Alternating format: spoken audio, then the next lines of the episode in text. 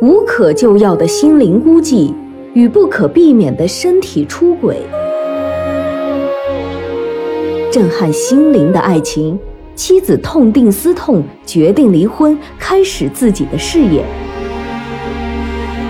情人也决定退出，留下了一封告别信，移民美国。地产大佬爱向何方？何去何从？欢迎聆听广播剧《留守男人》，作者米瑞荣，拟音段小初，混音吴桐。第十六章，中国有一句俗语：“不想什么，偏来什么。”就在李海庆幸圆圆不再纠缠他的时候，圆圆的电话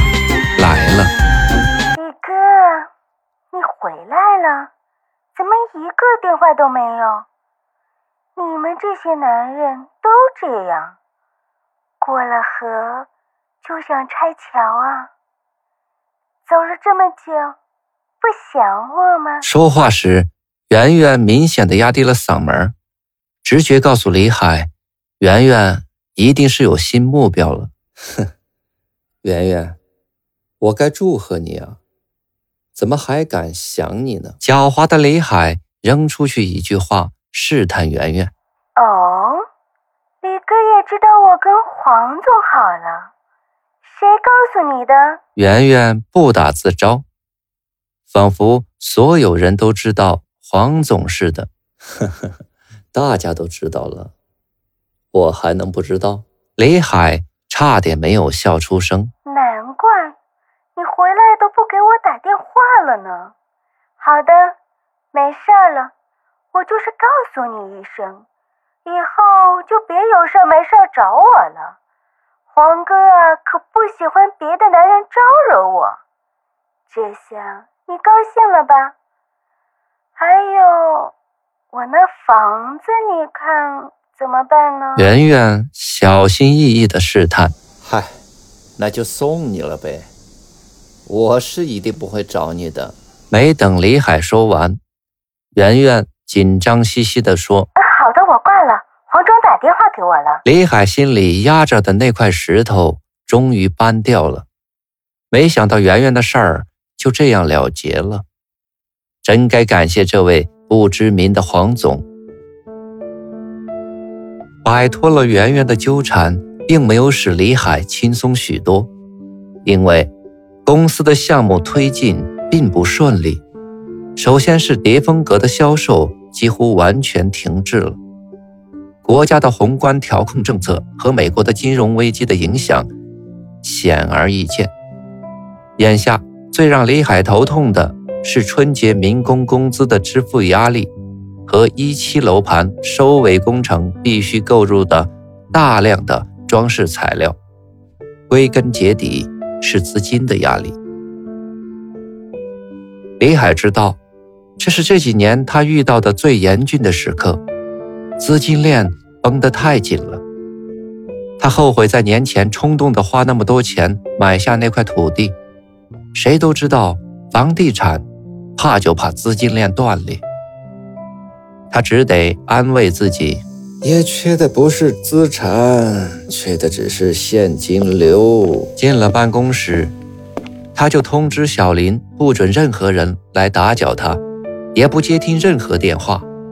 打开日历，认真的看了看，离二零零八年春节还有二十五天的时间，也就是说，扣去民工提前一周返乡的时间，他必须用不到二十天的时间。来准备两三千万的资金，才能应付天天紧逼的施工单位和材料商。紧随其后的还有春节后的材料款和二期开工的进度款，同样不是一个小数目。看来要彻底解决资金问题，还得等到二期住宅获得预售许可证之后。要走到那一步，还有很多的坡要爬呢。李海从来都是个乐天派，他不愿去想太远的事儿，那样太累。他认为先解决二十天以内的事儿才是最重要的。不知过了多久，他抬起头，活动了一下僵硬的脖子，然后站起来，走到窗边看外面的景色。这是一个每天都在变化着的景致，只有像他这样从事城市建设的人，才会这么细心的观察和由衷的感叹。远处无数高楼大厦正在拔地而起，其中就有他的叠峰阁。几年前，这里还是一片片农田菜地，而今俨然变成了大工地。这种发展和演变让城市越来越大，越来越高。今天观景，使他突然有了苍老的感觉。许是刚驱走了一个心魔，卸下了负担；许是厌倦了商场鏖战，已没了斗志。他想吴婷和英子了。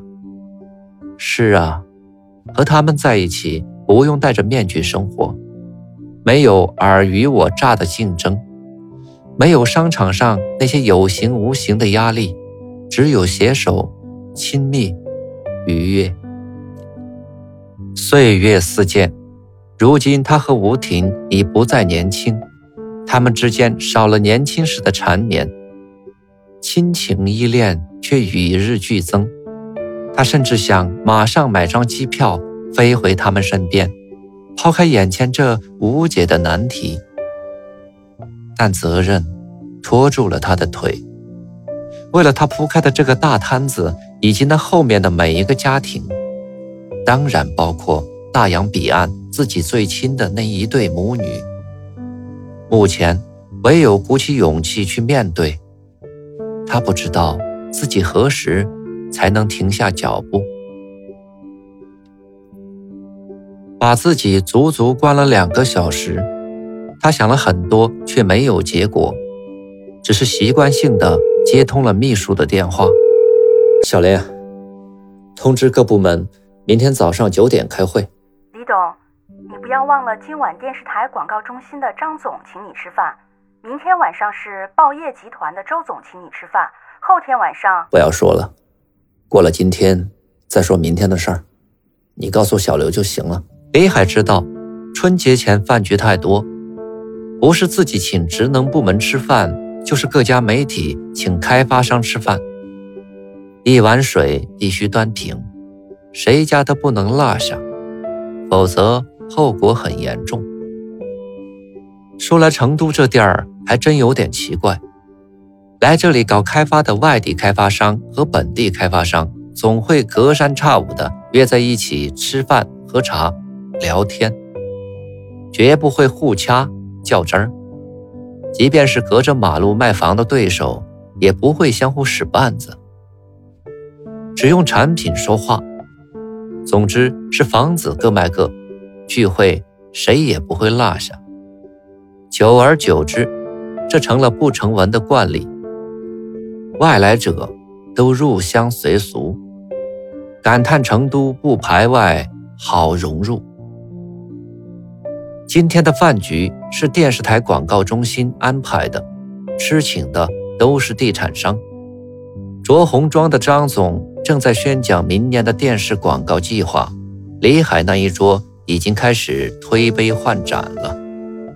他知道，在座的谁都不轻松。该放下时还得放下，张总，别说了，我们知道自己的身份，都是在媒体领导下的董事长、总经理负责制，咱们先把年关过了，再说明年，啊，来，大家喝酒。李海端起一杯酒，打断了张总的演讲。话音刚落，所有的老总都一起起哄。饭局才算正式开始。饭局散了，人们却没有尽兴，又相约来到歌城。李海这晚当了一回歌霸，直到把自己的喉咙吼破，因为他需要放松，需要发泄，需要排解，需要麻醉。第二天早上。仍然是电话铃声叫醒了李海，电话是吴婷打来的，他一边接电话，一边看了一下桌上的表，坏了，已经九点了。他一咕噜爬起来，头像裂开一样的疼痛。啊，婷婷，我通知了公司各部门的人九点开会，要不是你的电话，我都不知道什么时候能醒过来。我中午再给你打电话吧。不顾吴婷的埋怨，李海匆匆挂断了电话。李海用最快的速度洗漱完毕，来不及吃东西就匆匆下楼。去公司的路上，李海用矿泉水服下一包头痛粉。他希望开会时能精神一点。会议室早就坐满了等待开会的人。哎，对不起，我来晚了一点，大家先议了一下没有啊？话一出口，就让所有人都紧张起来。倒是陈总急忙帮大家解围。昨晚各部门都加班到很晚，提出一些建议和方案。因为你没来，大家都还保着密呢。这个说法倒也合乎情理，大家都松了口气。李海也点了点头，说道：“嗯，好的，现在开会吧。议题大家都知道了，各个部门谈谈意见。”说完。李海从小刘手里接过一杯茶，打开一看就知道，这是吴婷打电话让小刘给他泡的西洋参茶。接下来的会议几乎是无休止的相互指责，每个部门都急于先把自己摘干净。首先起冲突的是计划经营部和马林的营销公司，身处销售一线的马林。指出，目前最大的问题是大户型销售无法推动，主要责任在于计划经营部没有把好设计关，致使大户型缺乏亮点。计划经营部则责怪营销公司只顾中小户型的销售，没有很好的提炼高层豪宅的宣传亮点，导致大户型长时间无人问津，争执。越来越激烈，李海的脸色也越来越难看。没等李海起火，陈总抢先发话了：“今天不是要追究哪个部门的责任，李总是想听听解决问题的建议。大家说话注意点。”倒是接下来工程部和财务部的汇报让李海感到欣慰。工程部已经和施工单位以及材料商达成初步意见。给出了最低的付款要求，在这个时候能一起共度难关，实为难得。财务部也清理了各账户上的可用资金，起草了对各债务单位的法律文件。经过与银行和营销公司的沟通，在下周还可以收回部分首付款和银行未发的按揭款，有七八百万元。加上公司年底的余额，应该有一千多万元了。会议开到这会儿，李海的脸色才渐渐缓过来。不知是听到了一些好消息，还是因为参茶和头痛粉的作用，李海的状态明显比刚进会议室好了很多。呃，大家该说的都已经说了，下面我讲几点意见。各部门按这个思路去工作。第一，是资金问题。按今天工程部和财务部的最新数据来讲，资金的缺口已经不大了。我决定将积压的车库以原价六成的价格出售，每户限购一个，执行十天后再回到原价。请马上通知各位业主。第二，提前在员工内部发售二期小户型房。在原定价格下浮百分之十五，无论按揭还是分期付款，首付必须是百分之六十。我算了一下，小户型总价不是很高，支付百分之六十没有太大的问题。每个职工限购一套，时间也是十天，而且购房款必须在十天之内到账，过期就不是这个价格了。从与会者带着兴奋表情的低声议论来看，李海知道，这个方案执行起来没有太大的问题。呃，这个第三点，对于我们积压的叠峰格的大户型的房子，我的意见是封盘。客户要是问为什么封盘，就告诉他们要提价，在精装的前提下提价，也就是暂不销售。是啊，我们为什么不反过来做呢？反正也是卖不动，那我们就封盘改造。寻找新的卖点。你们销售公司要把这次封盘的信息好好的利用起来，要吊足买家的胃口，让大家都来关注这事儿。也就是说，咱即使卖不动，也要赚足眼球。精装呢，要请最好的室内设计师，然后抓紧时间，用最好的材料做一个样板工程。这也是在为二期的销售做宣传。大家明白了没有？李总，我们有个问题：如果大户型封盘的消息发出去以后，有人要买房子怎么办？做销售的马林要估计到执行中的每一种可能。卖呀，卖不动，我们才逆向思维提出这个方案嘛。如果能卖，当然最后。我们要的就是这种效果。李海斩钉截铁地说。走出会议室，李海心里并不轻松。他知道，这只是阶段性的脱困措施，后面还有很多问题在等着他。而此时，昨晚的酒精依然控制着他的身体，他需要休息一会儿。温哥华多年未遇的暴雪终于停了。可吴婷他们家附近的积雪还没有融化，大雪还导致城市附近的几条高速路暂时封闭，所有的学校已经停课。晚饭时，吴婷和英子关注着电视机里有关雪灾的报道。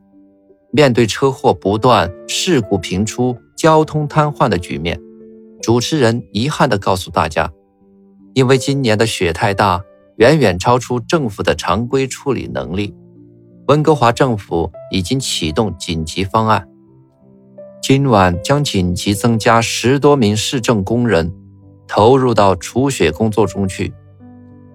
英子差点没喷出饭来。妈，你听听，这么大一个城市就增加十多个市政工人，能解决多少积雪？如果是在我们中国，早就调几个团的兵力上阵了。唉，还是咱们祖国好啊！你以为这里像国内呀？这里的人工多贵啊！人家增加的十多个工人可都是机械化作业人员，哪里像国内那样靠人去铲雪啊？你看看咱们街口正在修的那栋电梯公寓，这么大的工作量，也就十多个工人，哪里像你爸他们修房子，动不动就几百人上工地。这里虽说人工费高，但人家的机械化程度也高啊！母女俩你一句我一句的议论着。吴婷的防雪准备做得很到位，先是把家里的两个大冰箱装满了足以扛上十天半月的各种食物，然后趁李海在家，又为越野车换上了雪地轮胎，因为他们家门外的好几条路都有陡坡。温哥华的冬日是枯燥的，没有阳光。没有花朵，连大海都呈现出黑灰色。吴婷大多数时间都宅在家里。相聚的日子幸福而短暂，时至年关，没有一个男人能在温哥华久待。为了安慰坚守阵地的夫人们，他们也总会趁着圣诞打折的机会，慷慨地送出名包、衣服和首饰。又到了该秀宝贝的时候了，还有新听来的国内那些新鲜事儿也一直憋在肚里。已被关在家里好些天的女人们都期盼着雪天早点过去。接下来几日无雪，路上的积雪也渐渐融化。张姐打来电话，请大家去她那儿吃饭。张姐做的一手好菜。特别是凉拌菜和烧鸡公，深受大家喜爱，获邀者都欣然赴约。吴婷趁着天好，专门去给张姐的小儿子买了一套 Gap 衣服和一盒巧克力。这也是女人们之间不成文的规矩，每次去串门都不会空着手。虽然谁都不缺，但这是个礼数。出门前，吴婷还特别叮嘱苏珊给英子做好晚饭。英子大了，已经不太喜欢参加。中年女人们的聚会，她更喜欢独自待在家里。到张姐家只有十多分钟的车程。吴婷到达时，院子里已经停了好几辆越野车，看来大家都已经到了。吴婷赶紧进门。哇，姐妹们都到了呀！我还说早点过来帮张姐做饭的，结果你们都走到我前面了。我们也是这样想的。哎呀，婷姐，你气色真好，看来李哥的功课做得好啊。说话的是小雅，是他们中最小的一位。哪有这样跟大姐说话的？你才是最幸福的，哼，还说别人呢。吴婷笑着还击小雅。小雅年轻又长得漂亮，身边孩子尚小。所以深得先生宠爱，几乎隔两个月就要专为陪伴他而飞回来一趟。尽管如此，小雅还是不甘心在这儿过寂寞的日子。她常跟先生闹，想回成都，但先生不同意，觉得孩子太小，应该有一个好的生活环境。这事儿就暂时搁置下来了。正在厨房里做饭的张姐出来招呼大家喝茶吃水果，静待佳肴上桌。一看到吴婷，便问为什么没叫上黄蓉。感谢聆听、关注、分享，本章播出完毕，敬请期待下一章节。